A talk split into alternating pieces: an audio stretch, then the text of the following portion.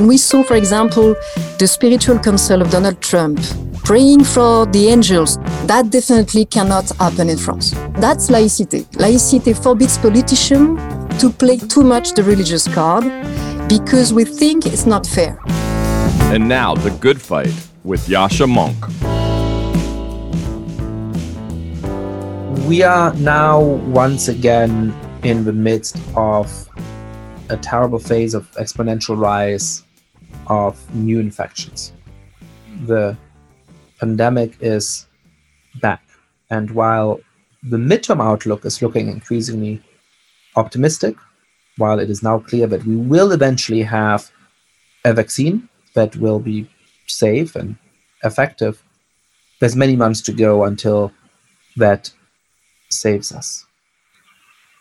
So it is as important now as it was in March and April and May of this year for governments to do their job, to actually implement, test, trace, and isolate regimes, and for all of us to be aware of our individual responsibility to contain the spread of this virus. For the end is in sight, many, many people might die between now and then. I've also been thinking about the way we think about which country is doing well and which country is doing badly.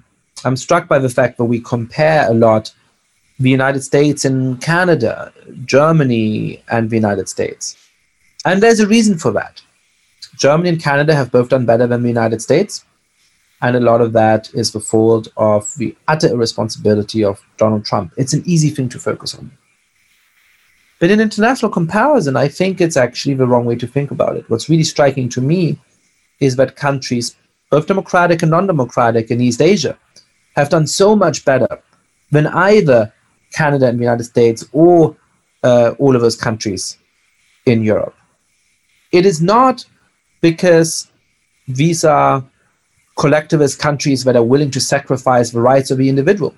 Japan and South Korea have not restricted the freedom of their citizens in more meaningful ways than Germany or Canada in the last eight or nine months.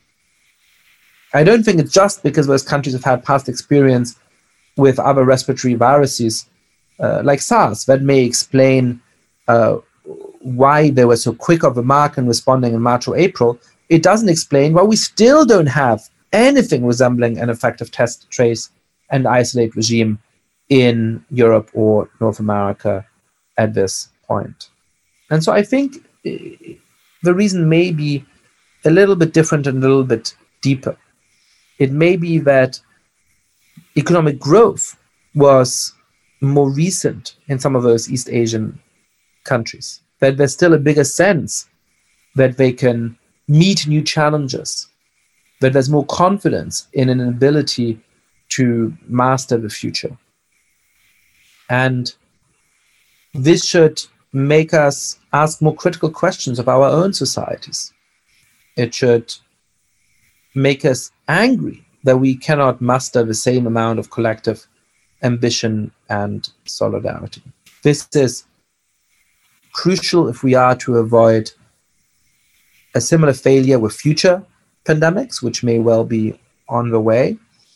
It's also crucial if we want to defend democracy for if we basically give in to the feeling that we'll never be able to solve our problems, never be able to accomplish great things, that our partisan divisions are so deep that there will always be gridlock, that is the biggest invitation I can think of for strongmen and wannabe dictators to win votes by saying that we just need to bin our political system and start from scratch.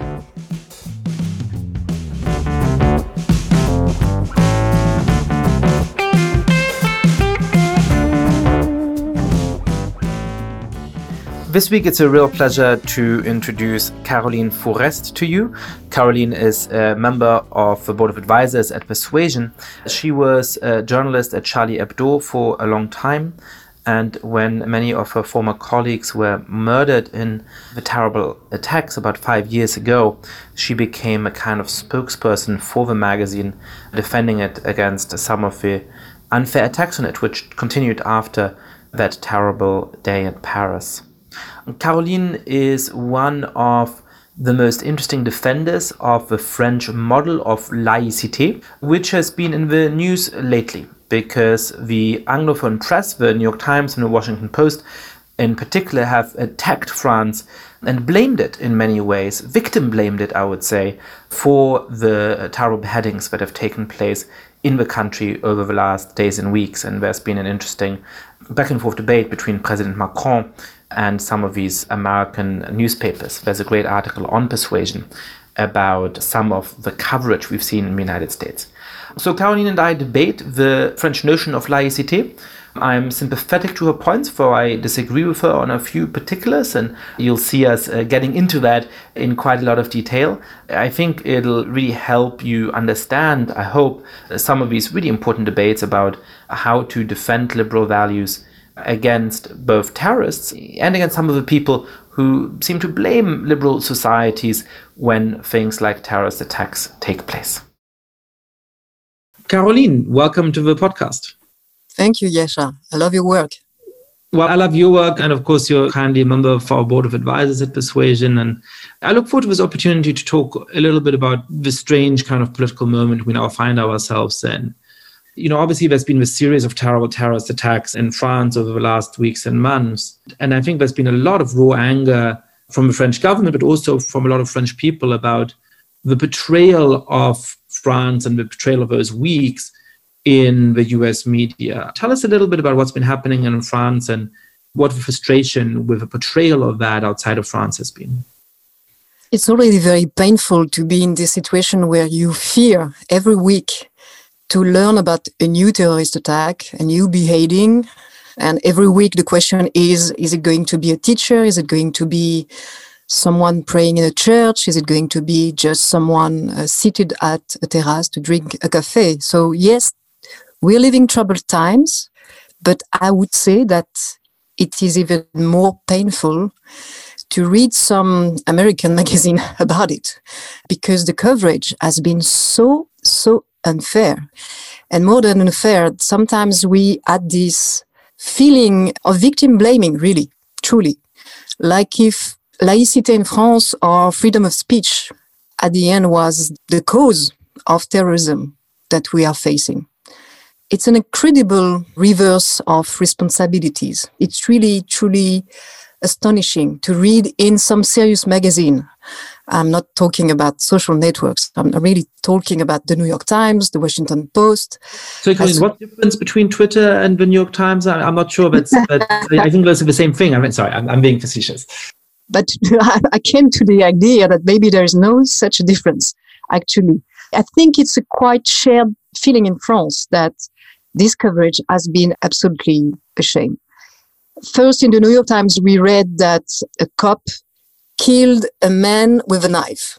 So this is a strange way to frame it, honestly. Actually, the jihadists just beheaded a teacher and the police was uh, assaulted and tried to protect themselves by, yes, killing the jihadist. But more than that, all the debates we have there are complex debates. We know perfectly the difference between Islam and Islamism. The French president distinguished all the time between Islam and Islamism, honored the Muslim culture many times. And if you read the New York Times or if you read the Washington Post those days, you can think that Emmanuel Macron is the equivalent of Donald Trump and that he has just released a Muslim ban it's absolutely not at all what is going on. Uh, the bill against separatism in France is not a Muslim ban. It's not targeting Muslims. It's just a simple bill targeting eight groups, Islamist groups, that inciting to hatred against Jew mostly, but also secularists, but also women, but also gays.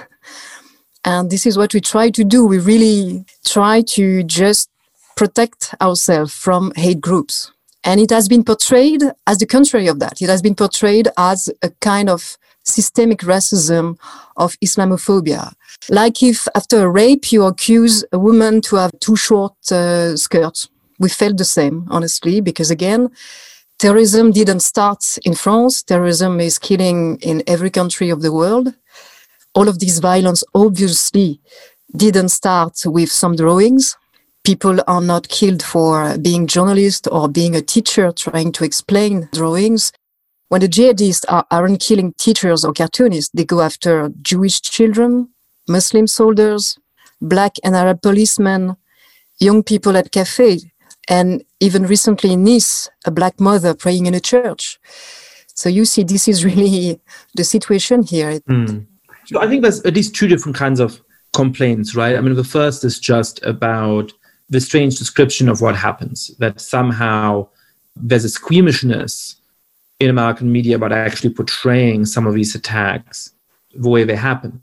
That what is you know, brutal beheading of a school teacher gets described as the police killing somebody, which is sort of an odd elision of the most notable event.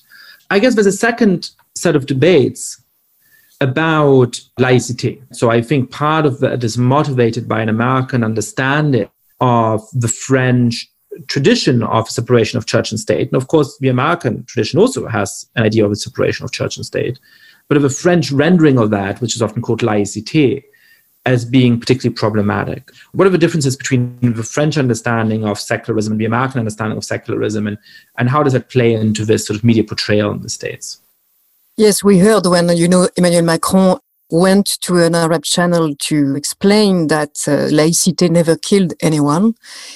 He has been mocked by many journalists and columnists who obviously confused laïcité with a sort of Soviet totalitarianism or dictatorship of Hafez al-Assad. That's quite of a mashup because laïcité is only a law that protects the public space and the politic from religious fanaticism and in the same time that protects uh, religion from being instrumentalized as a political tool.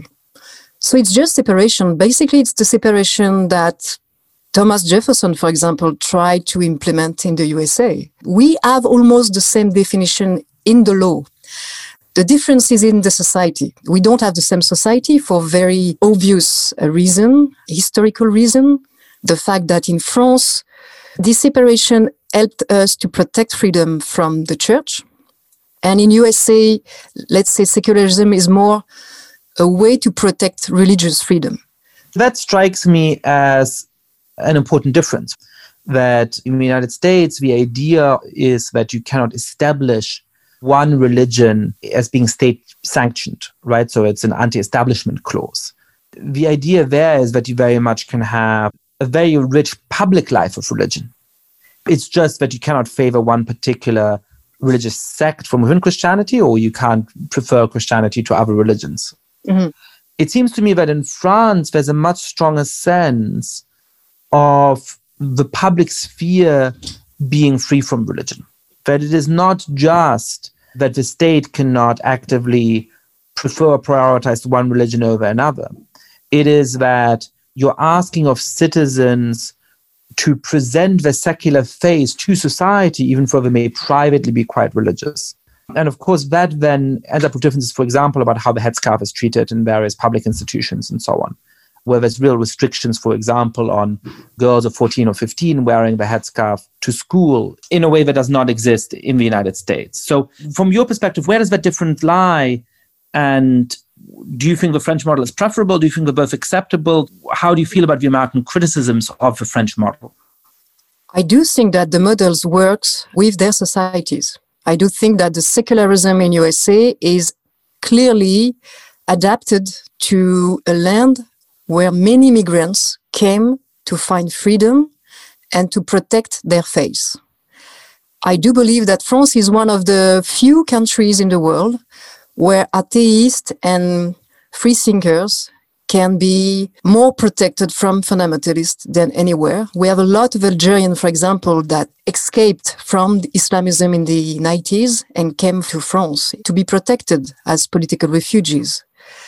And they are the one today, I know it can be strange from an American perspective, but they are the one today who are the more vocals about defending secularism in France.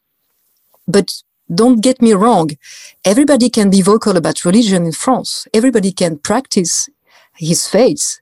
You can be veiled in the streets. You can work as a veiled woman in many, many, many, many jobs. It's the company who sometimes prefer to have a more modern face than a traditionalist employees, but it's not secularism. It has nothing to do with secularism in France. French laicité doesn't forbid anyone to speak, claim, defend, and even in a very, again, obvious way that is religious. Absolutely not. Absolutely not. The only difference, maybe, it's about public schools. Our public schools have this long tradition of implementing citizenship, the principle of equality also, it's very important. And this is the only debate we had exactly about shall we authorize religious symbols that makes a difference between men and women inside a public school. Knowing that a century ago, even more, we took all the Catholic signs from the walls to protect the neutrality of the secular schools, to protect the religious minority from being under the domination of Catholicism. And actually forbidding all obvious religious sign that distinguish men and women inside the public school was a feminist, more a feminist bill, more than a secularist one, if we want to be honest. And it was part of this story where the secular school has a specific philosophy where all the students shall be treated equally, no matter what is their origin, their culture, their religion. The teacher shall only see only future citizens and educate them freely. And this is probably why the beheading of Samuel Paty shocked us so much. Somehow it's really the heart of the Republic who has been attacked the teachers are the ones who are there to promote equality, to promote freedom, to unite the youth of France. But don't get me wrong, Yascha, because I know it's really hard to explain from an American perspective. It's very hard to explain in USA. Again, there is veiled women in France. No problem with that. Again, they can work, they can be free to express their traditional faith this way. As a feminist, I have an opinion on it. As a secularist, I will never forbid it in the streets, in many, many, many places, except public schools for the reason I just said. But again, there is no link between this laïcité and the terrorist attacks. Not at all. Religious fanaticism is striking all over the place, all over the planet. When the 9-11 occurred, remember, and I read that in France, so I know the feeling of the Americans at this time. Remember that some leftist French newspaper considered that somehow the USA, with their foreign policy, deserved it or somehow launched it. This is just unfair. Not a single foreign policy can justify 9 11. French laïcité and 12 drawings cannot justify the beheading of a teacher who tried to explain simply that, try to explain to his students that they can be offended by some drawings. They can be offended. It was part of the discussion. It was part of the debate in the class, as long as they don't answer with violence. And it's part of the public school curricula. So let's distinguish between two different things, right? There's a normative claim here that's parallel, and there's an empirical claim that's parallel. But I think they have a slightly different status. So the normative claim about 9 11 was quite common among the American left as well. There's a lot of people on the American left who basically said we had it coming to us. And there's a lot of people on the American left who said Charlie Hebdo had it coming to them. And I think both of those are disgusting, absolutely unacceptable sentiments. Now, there's a version of that claim that's more empirical, right? That is making a claim about America attracting wrath around the world by its foreign policy and one smart way of reducing the likelihood that America will be targeted by terrorist attacks being changing foreign policy. Now, I'm skeptical of that claim too, but it strikes me as less obviously morally loathsome. It's an empirical claim, it's either true or not. I think there's some good reason to think it's not true, but that seems to me to be within the realm of something we can seriously discuss. So let's look at France as well in a similar sort of distinction, right? Again, the normative claim that I have seen sometimes explicitly and sometimes between the lines of oh well france is coming to them because it's only because of whatever they do wrong and how supposedly racist it is and how supposedly unfair laicity is uh, that this sort of stuff happens. So they sort of deserve it. That's absolutely beyond the pale. What do you say about the empirical claim that france has done less well at integrating immigrants or that somehow it has more of a parallel society, but somehow it has more young people who feel disempowered, who feel like they're at the margins of society mm-hmm. than other European countries because it has a different understanding of separation of church and state or a different understanding of secularism or a different set of policies. Do you think there's anything at all to that? And if not, why not? The level of integration of migrants in France has very low to do with laïcité. You can critique France for having a slow social mobility. That's probably the heart of the problem. Uh, having an economy that requires a lot of backgrounds. If you want to succeed in France, you need a lot of backgrounds. You need to possess the cultural codes. You need to speak perfectly the language. You need to have a network. That is all true and fair critics, honestly, to the French model. And this is where probably where the American model is much more effective in integrating. You can become someone very quickly. You can succeed very quickly because it's a more business society let's say. It's all about business. If you are effective, you will succeed. It's all about also being performative, uh, working hard. Now, France is a more aristocratic society somehow. Uh, you need the background, you need the codes, you need the networks. This is all true. But it has nothing to do with laïcité. Really nothing to do with laïcité. Again, the most vocals and strong secularists in France are from Algerian background. They are perfectly integrated. Believe me, they are more French than us, more French than everyone not directly a child of immigration. And they care about secularism. I'll give you an example. For the last weeks, there was a manifesto signed by more than 100 intellectuals and Muslim personalities. Not a word inside some American newspaper that explained instead that secularism was targeting Muslims the highest Muslim authorities in France supported the bill against separatism because they know perfectly the difference between Islam and Islamism. The Muslims first know the difference between Islam and Islamism. They pay the price for decades. Islamism is killing in Muslim country since decades. And when we are fighting to protect freedoms here, it's with Algerian, with Moroccan, with Tunisian, with Iranian refugees. So the, the only difference in terms of laicity, let's say, between laicity and secularism would be when we saw, for example, the spiritual council of Donald Trump praying for the angels to change the election outcome, that definitely cannot happen in France. That for sure. Maybe if tomorrow Marine Le Pen is asking a spiritual council to do that, it won't be forbidden by the law, but she will lose even inside her camp because everybody will laugh that's laicity. Laicity forbids politicians to play too much the religious card because we think it's not fair.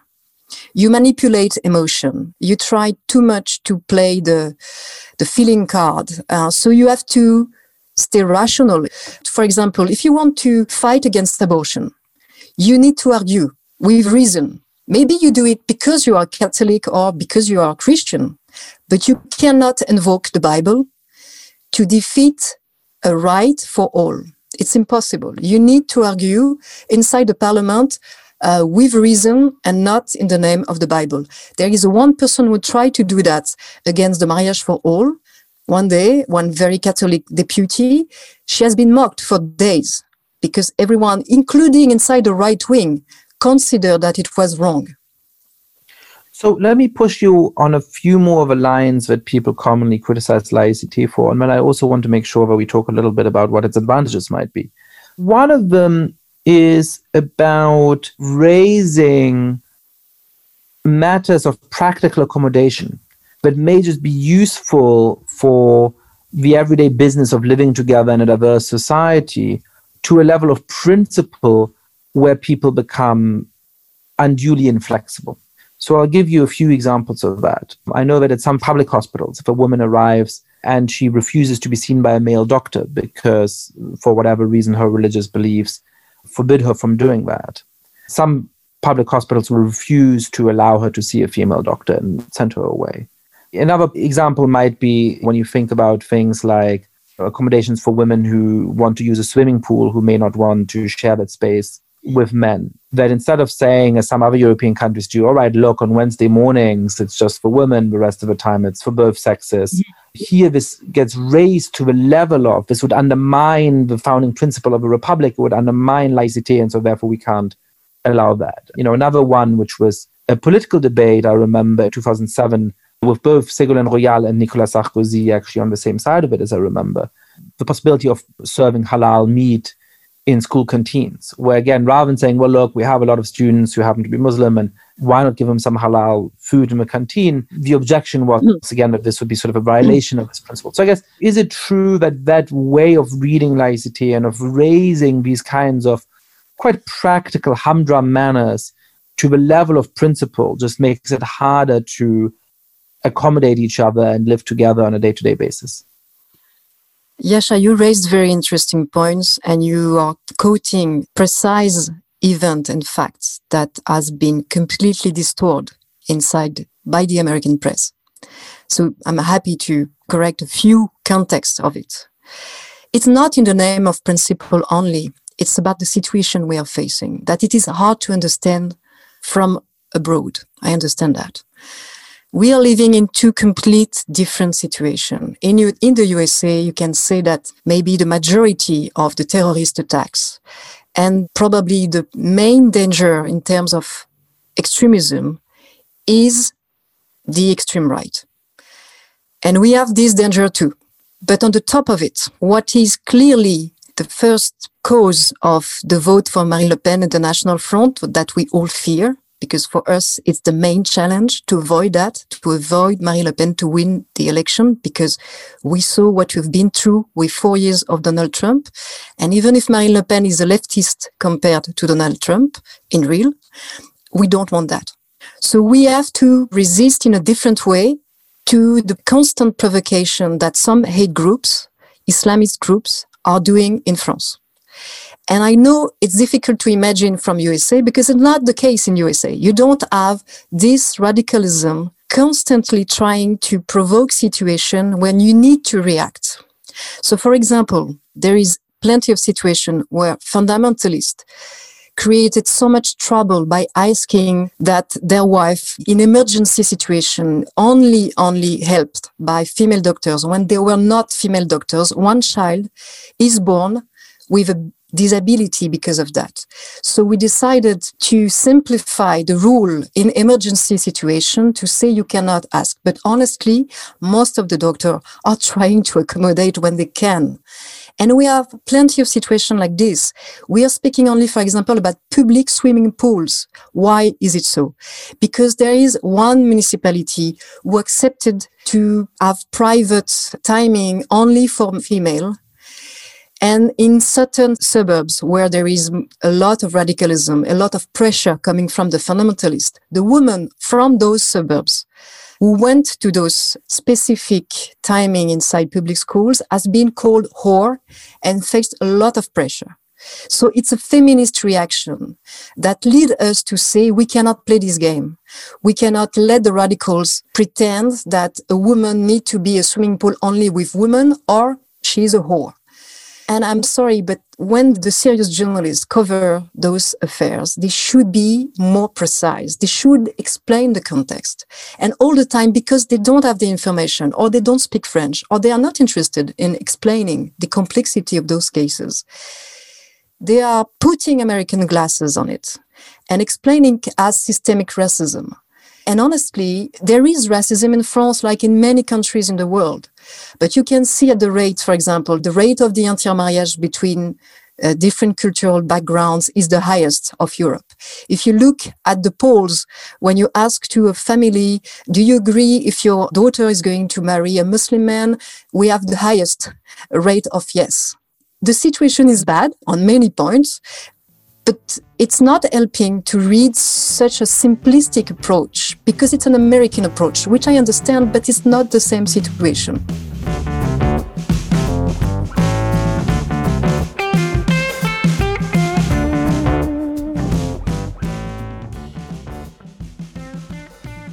So it seems to me that different notions of secularism each have advantages and disadvantages. I think it's fair to push on the disadvantages of a French system, and I'm perhaps a little bit more critical of those than you are, and I think that was a helpful debate. I do want to make sure that we also talk about some of the advantages. One of the things that I'm struck by when I talk to young French people who have an immigrant background, or as we would call them in the United States, people of color, for the French would balk at that formulation, and perhaps for good reason.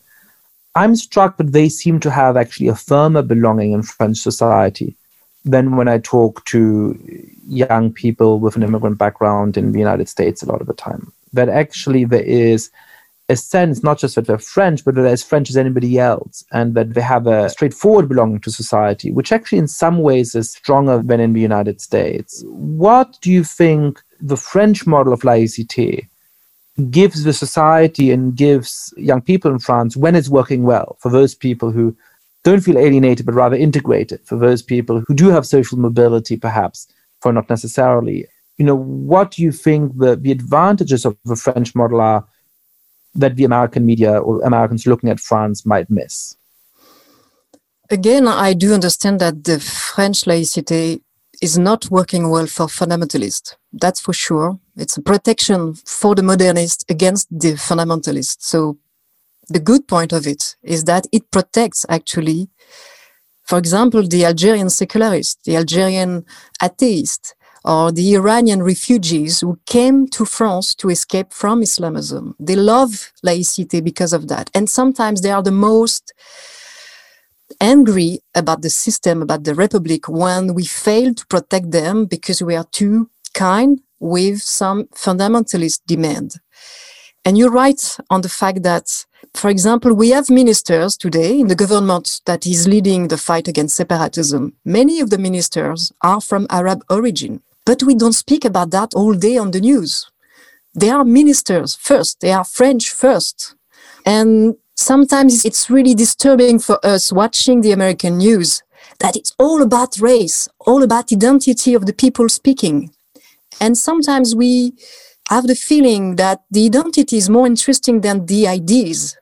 For example, I am more interested in the ideas of Kamala Harris. I'm super, super fond of the fact that she's the first vice president from Asian and Black identity. We all, I think Barack Obama was loved and admired by probably 90% of the French, including the right wing French, loved Barack Obama here.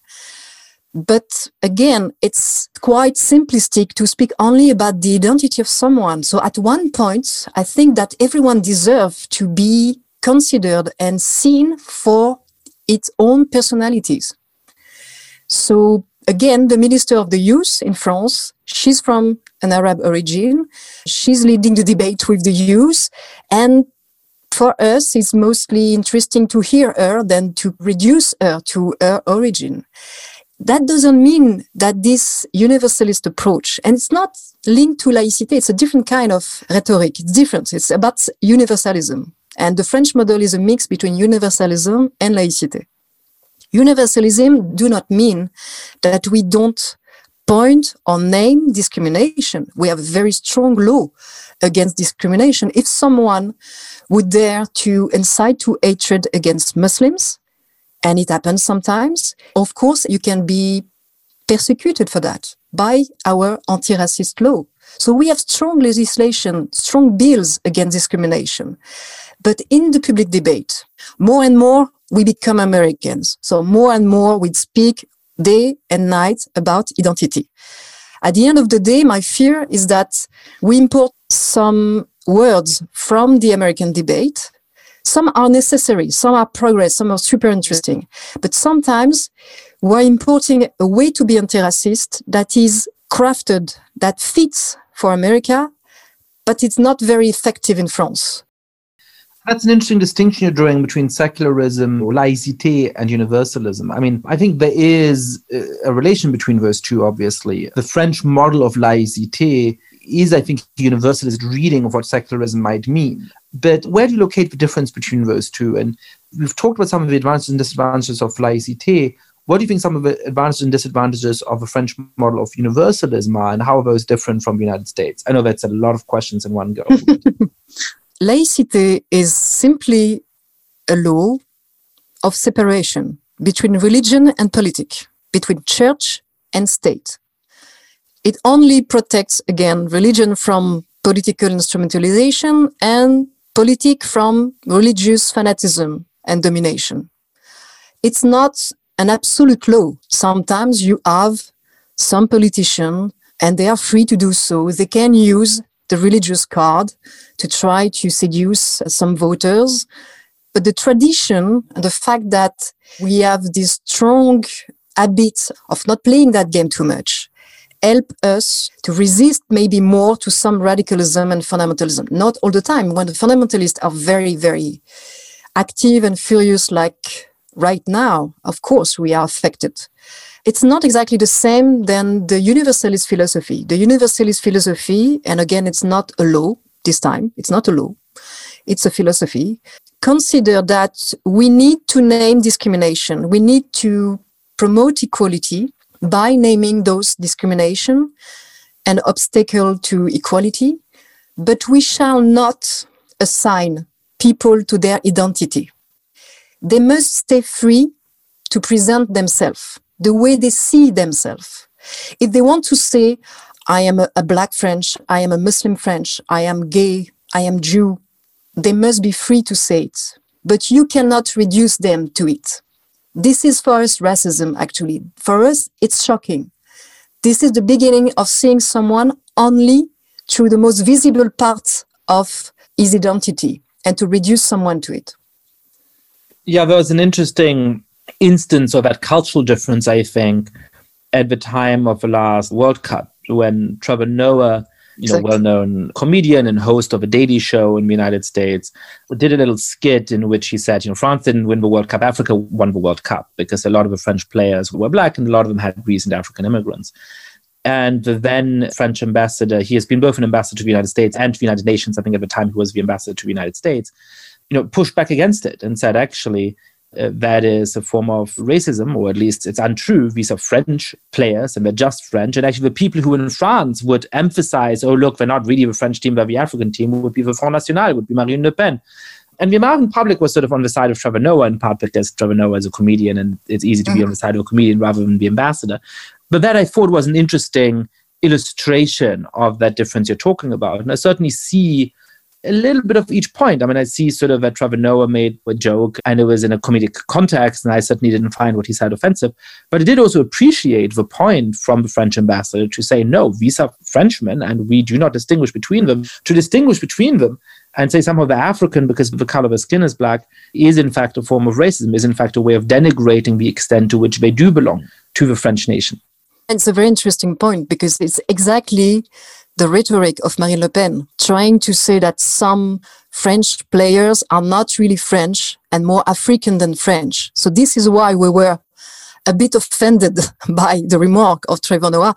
But in the same times, as you know it, we are not offended by comedian and we can understand that it was a joke, but it illustrates very well the difference of perception.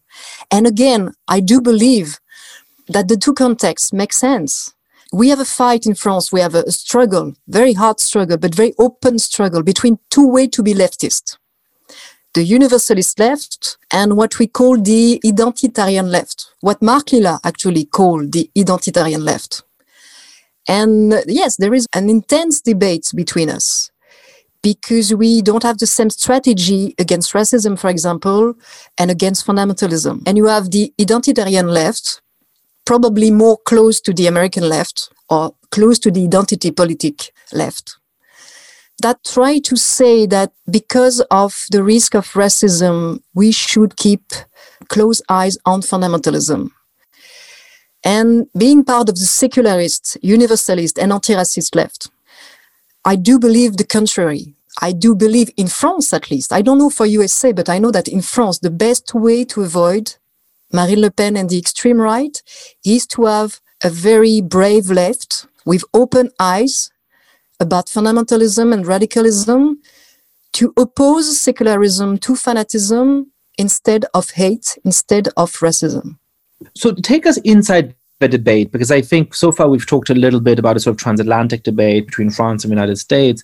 It's very helpful, I think, to our listeners to understand something about the contours of that discussion within France. So what is it but the identitarian left would change about the country, or where do those fault lines lie?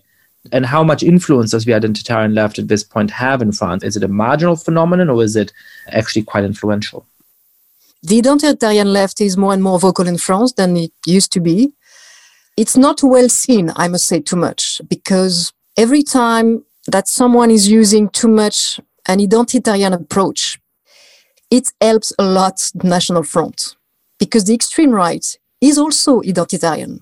They have the same categories of thinking, except one is on the good side because the identitarian left is on the side of minorities, which is fine. But frankly, we fear that the National Front can win the election and use those categories to speak to the huge majority of French who feel that their identities is at risk. It's a little bit the same phenomenon then with the Trumpism. Trump used some simplistic categories of the identitarian left to speak to the white American, underclass American, and probably win some votes there. So this is where the universalist left try to change the game by saying, no, no, no, no, it's not a question about identity. It's not a question about being Muslim or not being Muslim or being Christian or being white or being black. The only question that matters truly is equality, freedom, fraternity, which is the mantra of the French Republic. So we need to protect freedom and liberties from fanatism and radicalism, and we need to protect equality from discrimination and social injustice. It's just a question of words, but words change the conversation. And also, we want to continue the conversation because we can see very clearly what the extreme polarization is doing to democracy. I mean, democracy are dying of it. They are very, very sick of it. So this extreme polarization is helped on both sides by identity politic. The identity politic of the minority and the identity politic of the majority. And I'm telling you, Yascha, I'm coming from the gay lesbian movement. I fought all of my life for equality. I led the fight for marriage for all. I've been beaten in the streets by neo-Nazi calling me faggots. I know what discrimination is. I know that in France, the best way to obtain equality is what I've done for the past 20 years, and it worked. We obtained the marriage for all. Now we are completely equal. It was not the case when I was young. So the best way is to invoke equality. Equality, equality, equality. Never pretend that you need to be respected for your identity. No, I don't need to be respected. I don't want separate rights. I don't want privileges. I just want equality. That works in France. Really. At the moment you change the tone of the conversation, and we have a difficulty because, for example, the New York Times and the Washington Post, they love to give the mic to always the same persons that are speaking like if they were living in the USA, speaking about white privilege, speaking about police brutalities. We have police brutalities, but I give you an example. There is 10,000 persons killed by the police in USA per year. We have 10.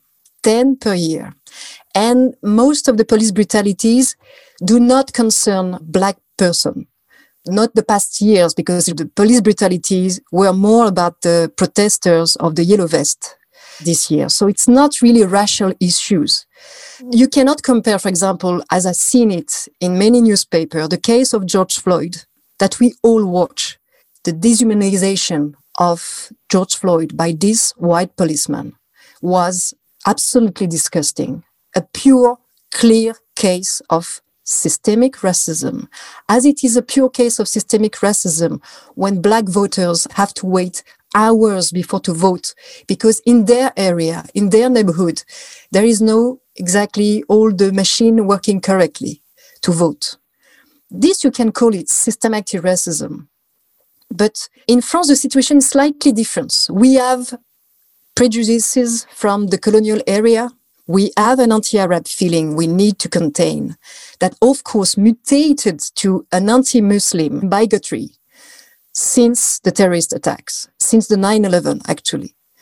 And we have a strong, strong, unfortunately, insidious, but not only insidious and violent radicalism, Islamist, not Muslim, Islamist radicalism growing up trying to provoke situation where the extreme right can, at the end of the day, win the game. I give you just a single example of disinformation I've read inside the American press about the situation, actually on the website of CNN. I've read that we had an Islamophobic attack in Paris at the Eiffel Tower that no one spoke about. Like an example of the systemic Islamophobia in France. Actually, an example that led an Islamist organization in America to call the American Muslim to not go to France, to not be persecuted. Is it a joke? Is it a joke? We are speaking about a dispute between four women about noisy dogs. And two of the women started to be violent, and yes, with a knife, and it was a very brutal attack after a long argument and dispute with racist comments this is clearly a hate crimes, but it's not an Islamophobic terrorist attack that you can compare, and I've read that, that you can compare to the beheading of a teacher by a jihadist. You cannot put those facts on the same level.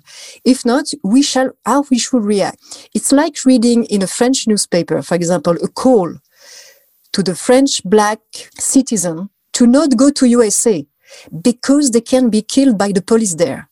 It's a reality. Being black in the USA is dangerous. If you are arrested by the police, you can die. We are not going to call the French black citizen to not go to USA.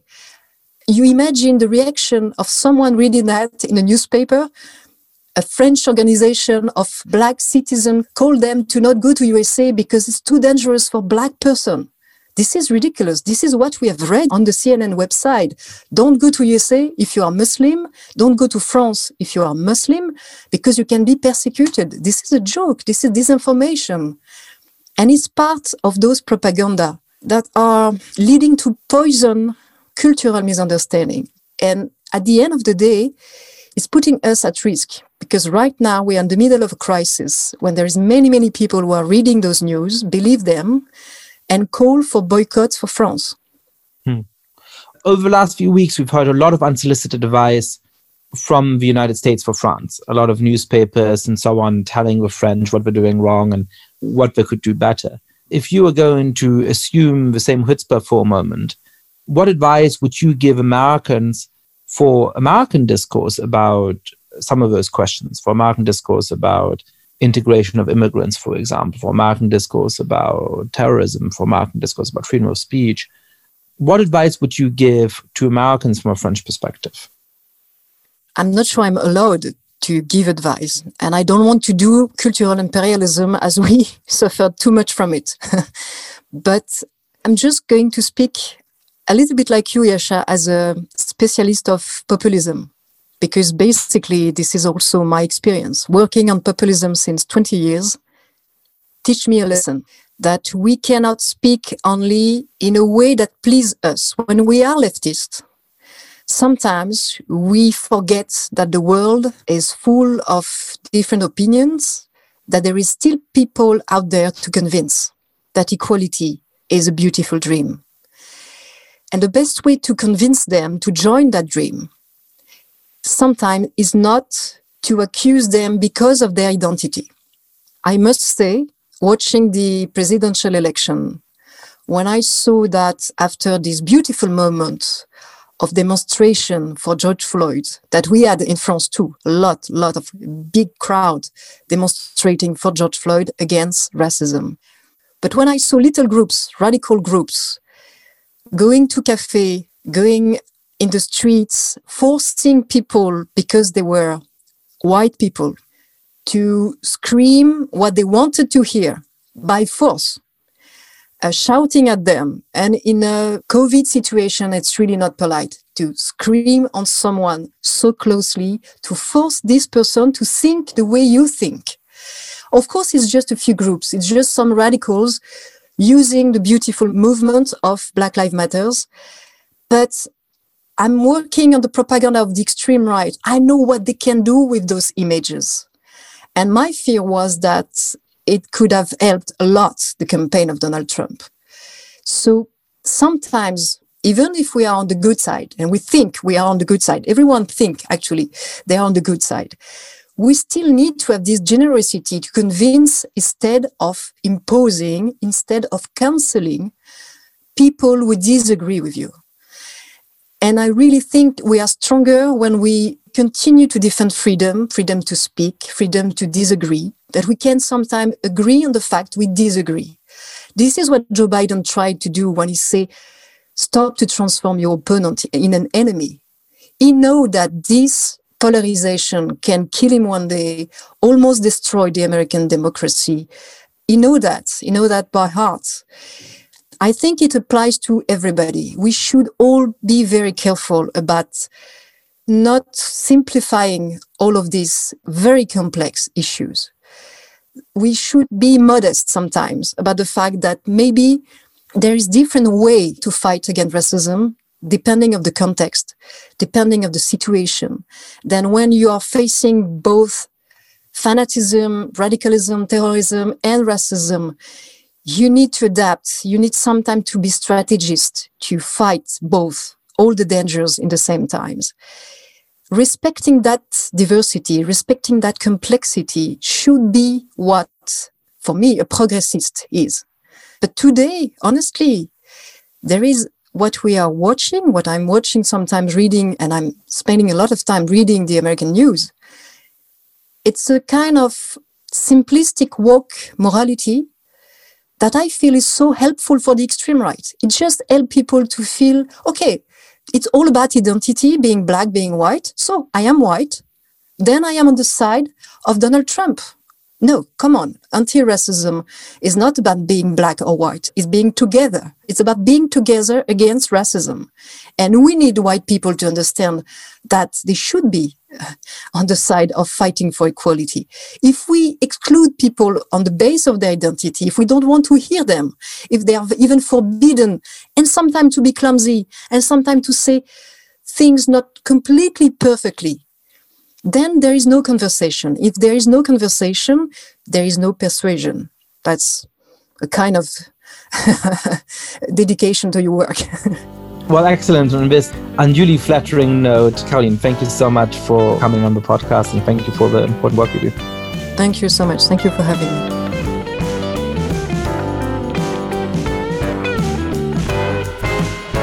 Thank you so much for listening to The Good Fight. Lots of listeners have been spreading the word about the show. If you too have been enjoying the podcast, please be like, rate the show on iTunes, tell your friends all about it, share it on Facebook or Twitter. And finally, please mail suggestions for great guests or comments about the show to goodfightpod at gmail.com. That's goodfightpod at gmail.com. This recording carries a Creative Commons 4.0 international license. Thanks to Silent Partner for their song Chess Pieces.